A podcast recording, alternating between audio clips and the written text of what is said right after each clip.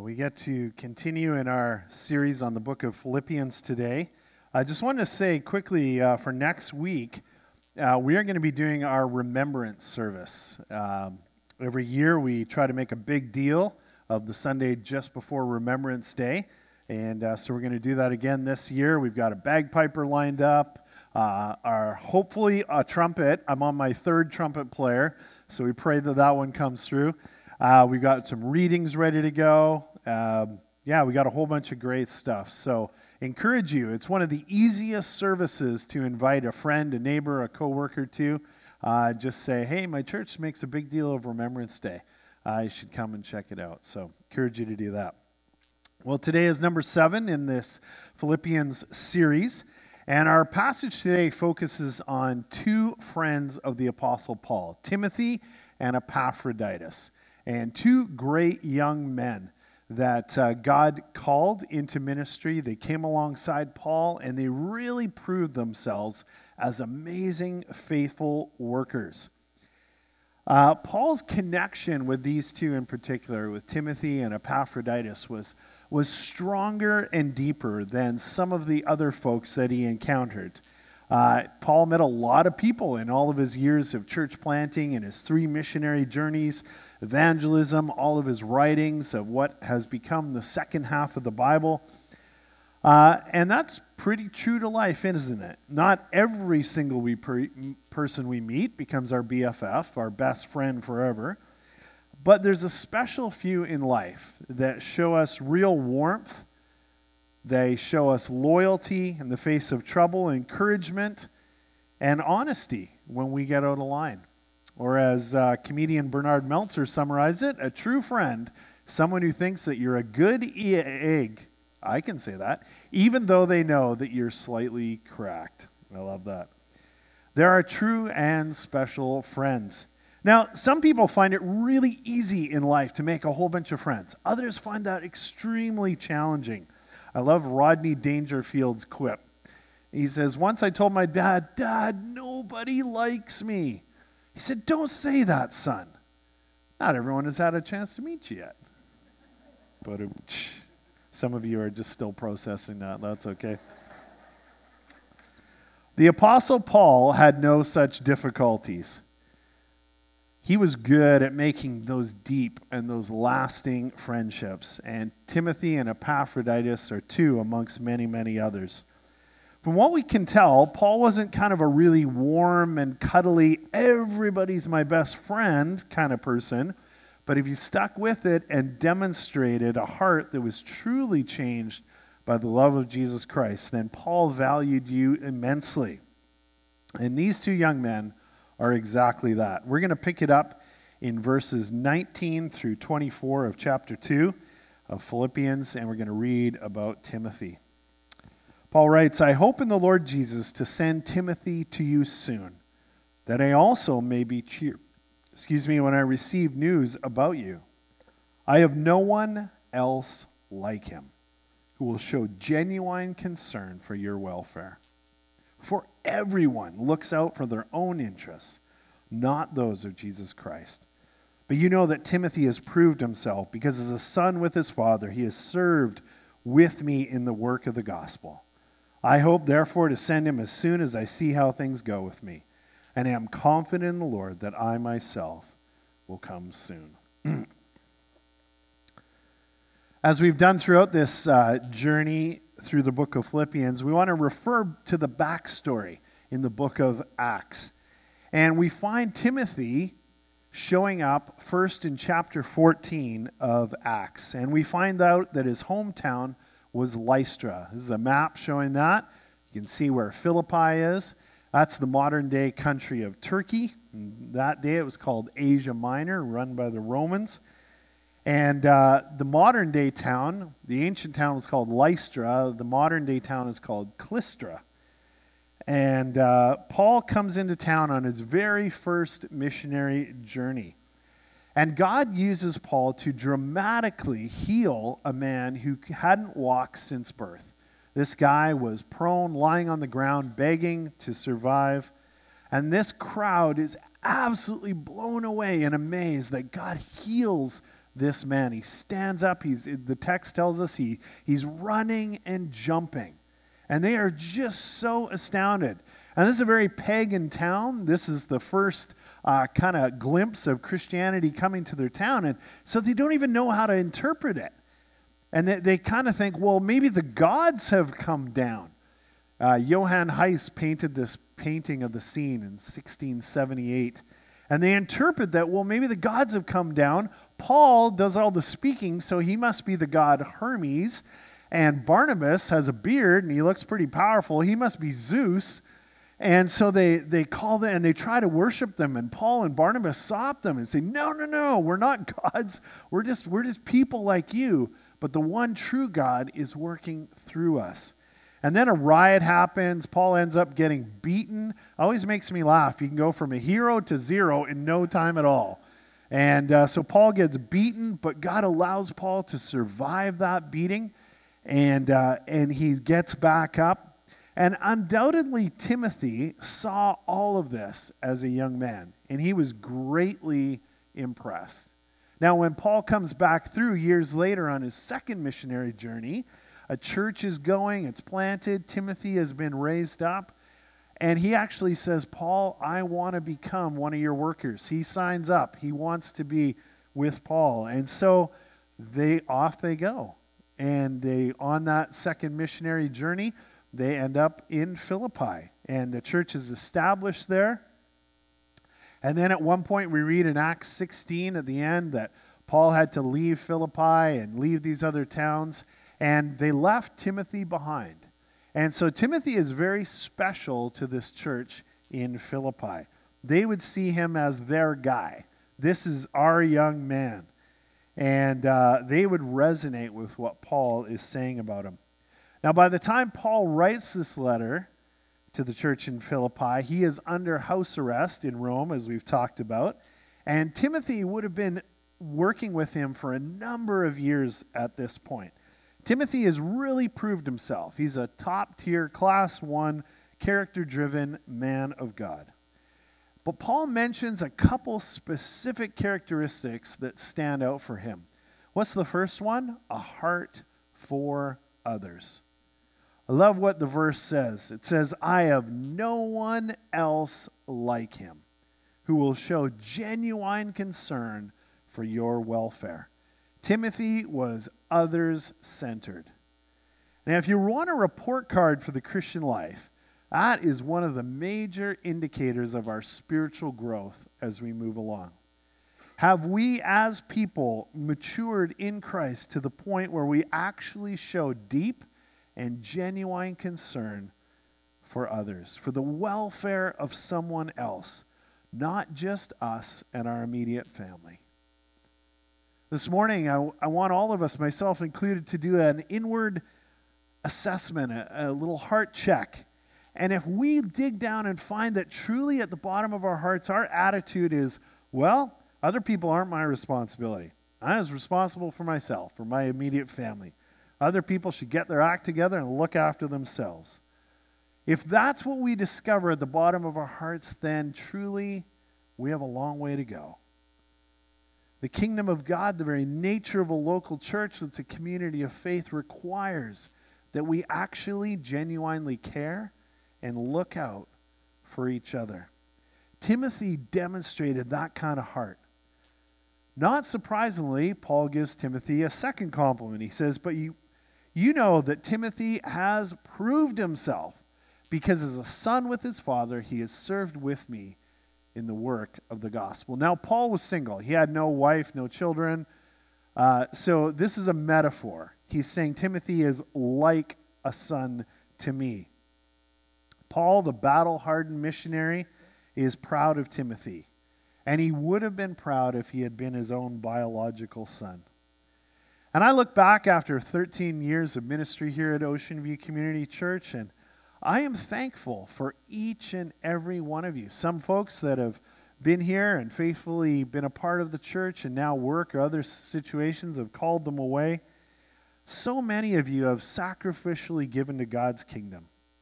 Each of you have, have faithfully prayed in the name of Jesus that God would do something amazing in our community. And many, many of you have jumped in and offered your time and served. And together, God has done some great things in this community. This week, I got to run into uh, Jackie Nelligan. She's the executive director of the LaFF program here in town. If you're new to Ladysmith, it stands for Ladysmith uh, Friends and Family. And it's an incredible little organization that just looks after uh, parents with young children. And they put on midweek programs for children, they do all kinds of amazing stuff. And it was really fun to talk to Jackie this week, and she just kind of expressed her genuine appreciation for Ocean View.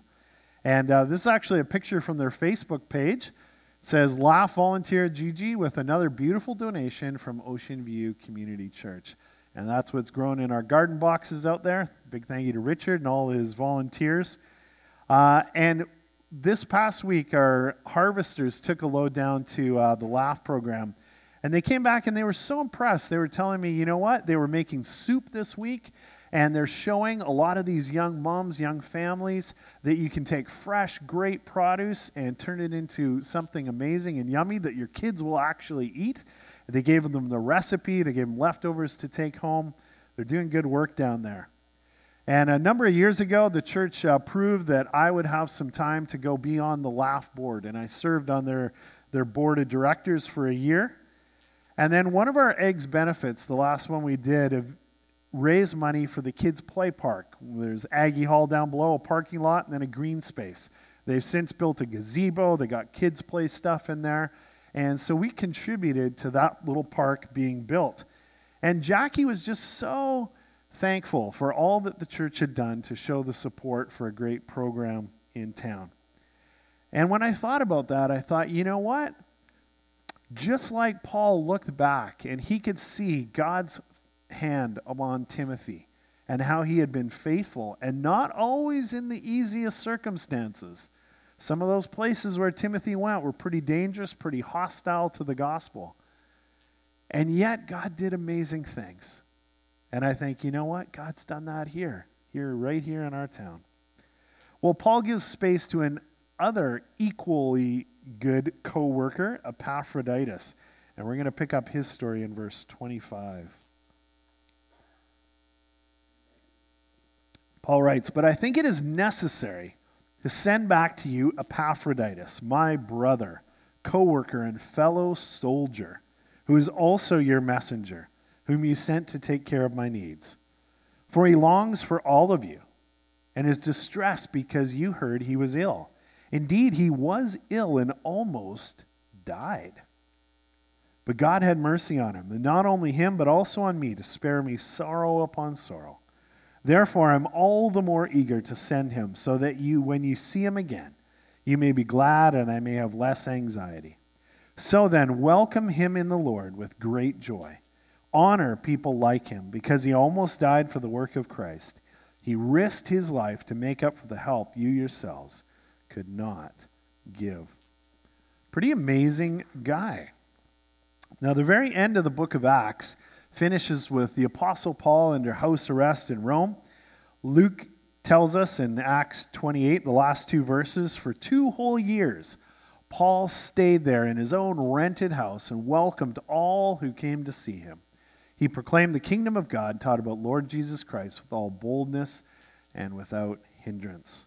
One of those people that Paul welcomed was this guy, Epaphroditus.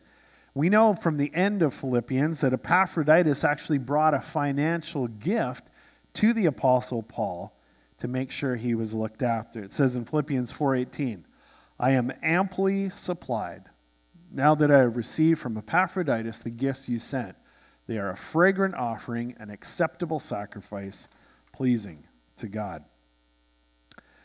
Now, we tend to think of prison in our modern Canadian terms, where we have some civility. We don't just put prisoners in a prison and let them starve to death. We make sure their needs are covered. Uh, that was not true in the Roman Empire. They did not give a rip if prisoners died. Uh, so Paul was on his own. He was under house arrest.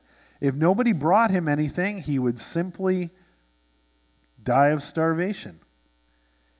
See, to the Romans, they're like, who cares? Another prisoner dies? Perfect. Less people to have court cases about. Let's move on. So, this gift from the church in Philippi is actually truly life sustaining for the Apostle Paul. And I don't wonder if there wasn't a little effect on those guards that had to be chained up to him for four or five hours a day. You know, they would see people coming and bringing generosity to Paul, and they would think, wow, this guy is really loved. This is amazing. Now, living in the modern world, we have the benefit of centuries of technology, medical research, advancement in antibiotics, other medications. And we're pretty confident as modern people that we can get over illness and sickness. In fact, we're so used to it that when someone lingers with a, with a cold or a virus or something, and we go, man, it's taking you a long time to get over that, uh, we're kind of shocked when it comes to routine illnesses. But in the first century, it was actually the complete flip. It was rare that someone would come back, that they would survive, that they could get over a really serious illness. Most times, those folks died. And this is the case with Epaphroditus. Whatever he got, whatever sickness it was, it was so severe that he was down and out halfway to Rome. He had started out with his gift, he made it halfway and got sick. And it was so bad that word actually reached back to the Philippian church. And they said, Man, that guy you sent, he's near death. comedian once said to their best friend, Oh man, I'd take a bullet for you. Not like in the head, but like in the leg or something. I'd, I'd do that. But the crazy thing about Epaphroditus is that he actually was willing to give his very life for the cause of Christ. And so he takes this long journey. Now, sickness wasn't the only danger. When you went to uh, on a long, long journey like that, if there was Roman soldiers around, they kind of made sure the whole thing was peaceful. They made sure that no one was going to get harmed. There was no riots. But the moment the soldiers were gone, the local bandits, the robbers, the street toughs would come out. And it's a pretty amazing thing that Epaphroditus, in his weakened condition, actually recovered and made it all the way to Rome. He had survived a lot of things. Now, we use Timothy's good characteristics, kind of a spiritual report card. Uh, what about risk for the sake of the kingdom of God? If we put it in modern day terms, would you be willing to go on a modern day missions trip? Maybe somewhere far away. Maybe you'd have to ask for time off work, go without pay for a couple weeks. And maybe it's a place that's not totally safe. Something to think about. I think Epaphroditus' example challenges us not always to play it safe. Maybe Jesus is calling us to take a little bit of risk in our lives. Well, the great Christian writer and professor J.I. Packer said that these great kind of characters in the Bible, when we pick up the Bible and we read about people like, like Timothy and Epaphroditus, he said it's like being in a classroom and the teacher takes one of your fellow students aside and helps them understand something or gives them kudos or praise for something they do well, and you can listen in. He said that's what it's like for us to hear what God said to these great characters. Or, or maybe a work situation where, where a boss takes your coworker aside and, and says, you know, here's what you did great, here's what didn't go so well, and you kind of overhear and you go, oh, take note. I should do those things too. That's the power of people like this, where we can see God so clearly at work in the life of Timothy and Epaphroditus. We get to overhear this conversation that God is having, the work that He did almost 2,000 years later. And we can see the moral and spiritual formation that Christ worked in their lives. And I hope that you can be challenged and inspired by that. When Paul told the Philippians to honor people like him, honor people like Epaphroditus, I think the Holy Spirit intended those words for us as well. Amen? Amen. Debbie, please come and pray for us.